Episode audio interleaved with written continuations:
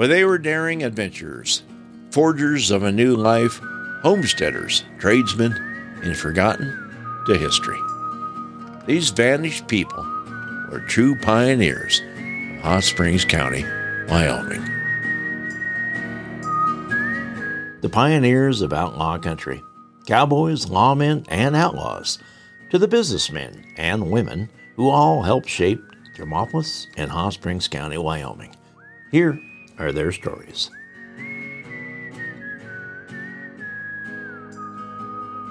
Unknown pioneers of the lost Owl Creek colony.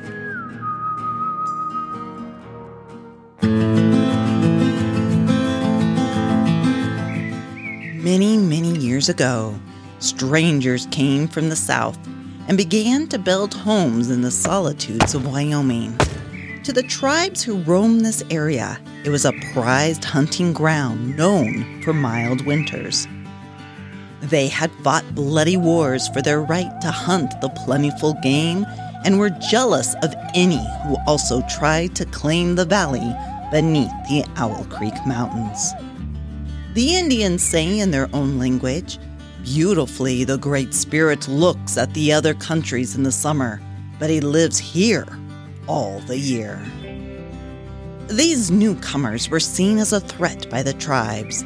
The strange people worked among the rocks in the mountains, the country yielding them rich treasures, not only furs, but gold and other precious metals taken from the ground.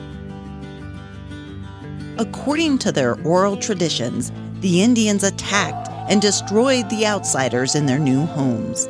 They took as their prize the strange animals belonging to these interlopers. This was how the tribes in the Bighorn Basin first came to own horses. Some dismiss this story as mere legend, a tale told to General George Sliney in the late 1800s that he wrote down in his memoirs. But was it really only a myth?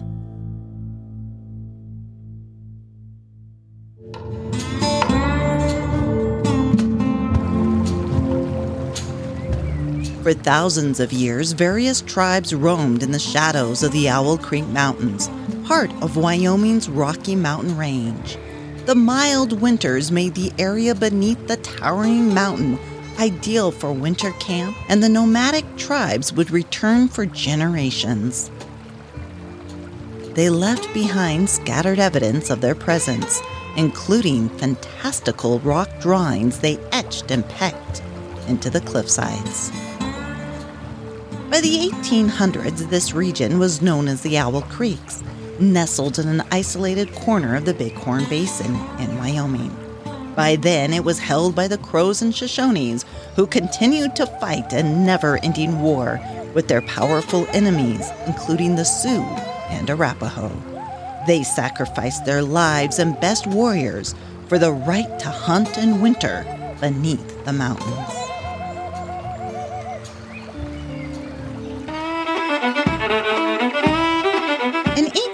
1826, fur trapper Daniel Potts described the land in a letter back home to Pennsylvania. Dear and respected brother, the valleys near the head of the Bighorn River and its tributary streams are tolerably timbered with cottonwood and willow. The grass and herbage are good and plenty, of all the varieties common to this country. In this valley, the snow rarely falls more than three to four inches deep and never remains more than three or four days, although it is surrounded by stupendous mountains. Those on south, west, and north are covered with eternal snow.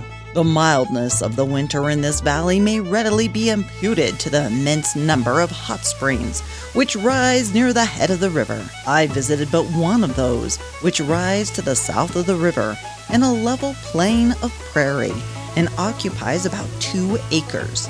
This is not so hot as many others, but I suppose to be boiling, as the outer verge was nearly scalding hot. There is also an oil spring in this valley, which discharges 60 or 70 gallons of pure oil per day. The oil has very much the appearance, taste, and smell of British oil. Your brother, DP. With this letter, Daniel Potts enters history as the first white man to leave behind a written record of this region. However, if the legends of the tribes are true, the trappers were not the first white men to arrive in the Owl Creeks. Cowboy and early pioneer Ed Cusack would have agreed.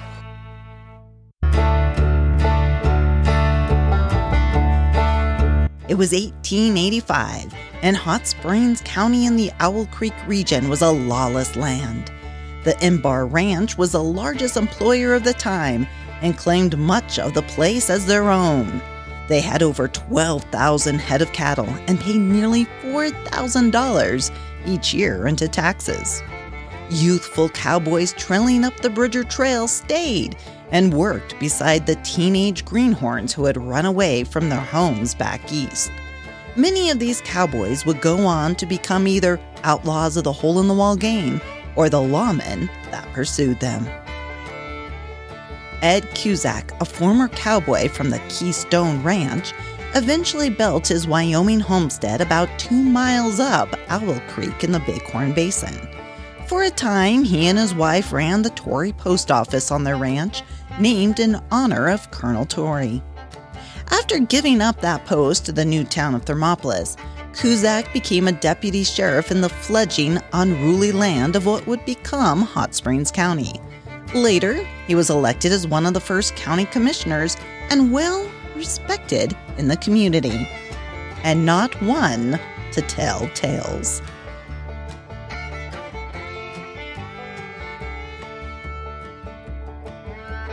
Not far from Cusack's ranch, J.D. Woodruff, a trapper and afterwards a stockman and banker in the town of Shoshone, had built the first modern cabin in the basin in 1871. However, as Cusack was about to discover, it may not have been the first cabin built in the area. Cusack claimed in his historical papers there was ample evidence that long before 1885, Owl Creek had quite a settlement from the mouth of the North Fork of the Owl Creek and down to the old Virgil Rice Ranch. But all of my inquiries of the oldest white residents and several Indians failed to elicit any information in connection with this settlement. Across the creek from where I built my house, Cusack said, I found the remains of a log cabin that had rotted down so completely that it was by the rarest accident I stumbled onto it. There were a few pieces of kitchen utensils scattered around and of the pattern of a hundred years ago. An old single bitted axe of an antiquated pattern was uncovered close by. Still further down on what was later the Dan D Ranch, I found the site of a large campground. Numerous pieces of old style kitchenware were scattered around there, showing that white people had been in that vicinity. What became of them, I presume, will never be known. Cusack not only discovered the remains of old homesteads, but also found evidence of long forgotten battles. Under the Cedar Ridge between Thermopolis and Owl Creek, I found where juniper trees had been piled together to form a barricade, and the trees that had been cut showed evidence of white men's work. I also believe that the breastworks on the top of Round Top Butte were the work of white men who were besieged there by some much stronger party either redskins or white men, but their fate will perhaps never be known and forever remain a mystery. The evidence that Cusack discovered matched the legend shared by his neighbor and fellow pioneer, General George Sliney. Questions continue to swirl. Who were these people?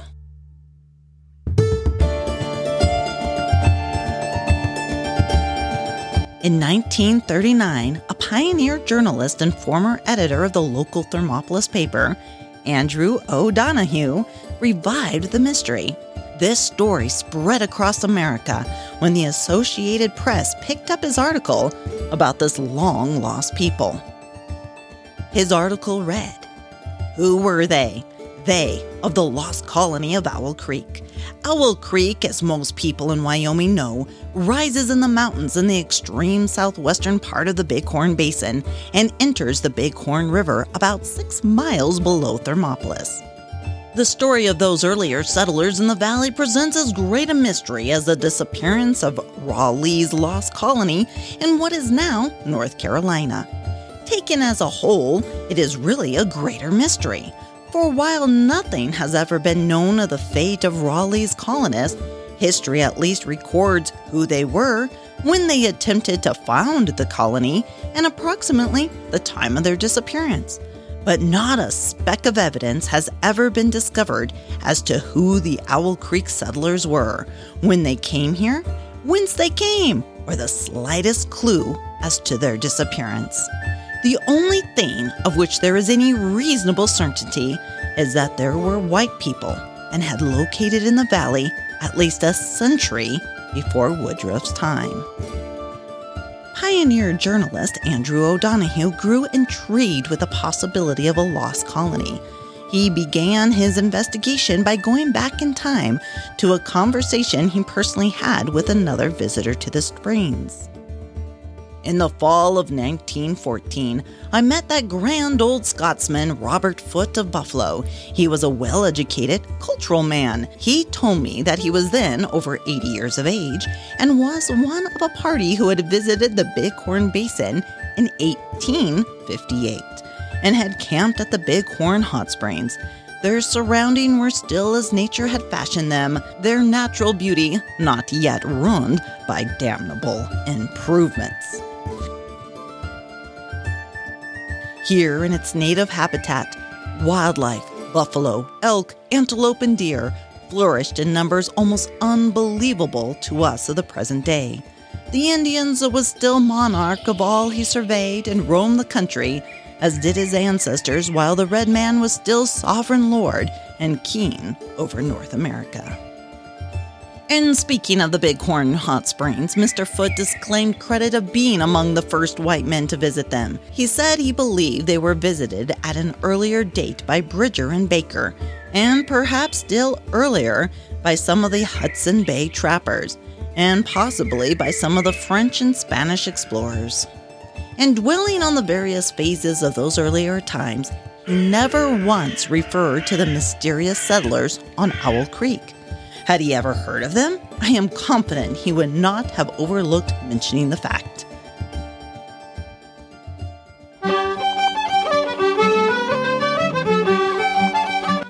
Several weeks ago, this writer, accompanied by William F. Bragg, well known writer of Western fiction and historical narratives, made a trip along Owl Creek and interviewed a number of the ranchers as to what they might ever have discovered regarding their unknown predecessors.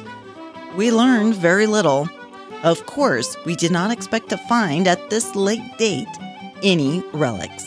It is hardly probable that anything in that line could be discovered except by digging down several feet at certain points along the creek bottom. Frank Buchanan, who now owns the old Cusack Place and who studied at the University of Wyoming, told us that some years ago, while making some kind of an excavation, he dug up what appeared to be the remains of an old fireplace.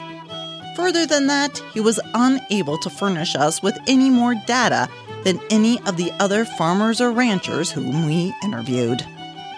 Joe Miguel, the first teacher in the Owl Creeks, was a personal friend of mine. He had spent over 50 years in the Owl Creek region, and all the years I had known him, I never once heard him mention the vanished colonist who had, so many years before, located in the valley. The same is true in regard to dozens of other settlers and Indians whom I have met within the last 30 years. Another remarkable feature of the Owl Creek mystery not a grave has ever been discovered along the stretch of more than 20 miles where evidence of settlement has been found. The most plausible theory among the people of the Owl Creek country is that the so called settlers were hunters and trappers. It is known that the Hudson Bay trappers in the middle and latter part of the 18th century extended the field of their operations up the Yellowstone and Bighorn rivers, and most of their tributaries. It is said that Owl Creek was mentioned in some of their reports.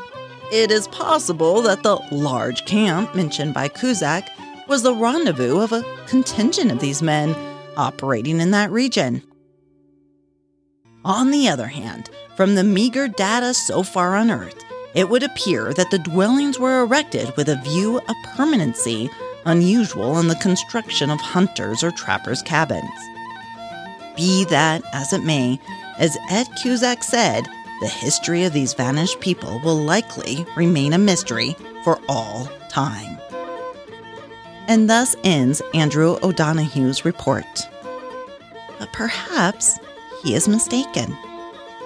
The story told to General Sliney by unidentified Indians leave us tantalizing clues that Cusack and O'Donohue did not have. According to the tribal account, the strangers came from the south with horses. They knew how to mine and hunt. According to Cusack, they left behind cutlery with old patterns. New discoveries about this lost Owl Creek colony are still being made today. At the headwaters of the Owl Creeks, a date and indecipherable initials were found carved deep into the rock. The date was 1798. This gives us hope that someday we just might find more clues which will help us discover who these lost colonists were. This is Jackie Dorothy, your host for Pioneers of Outlaw Country.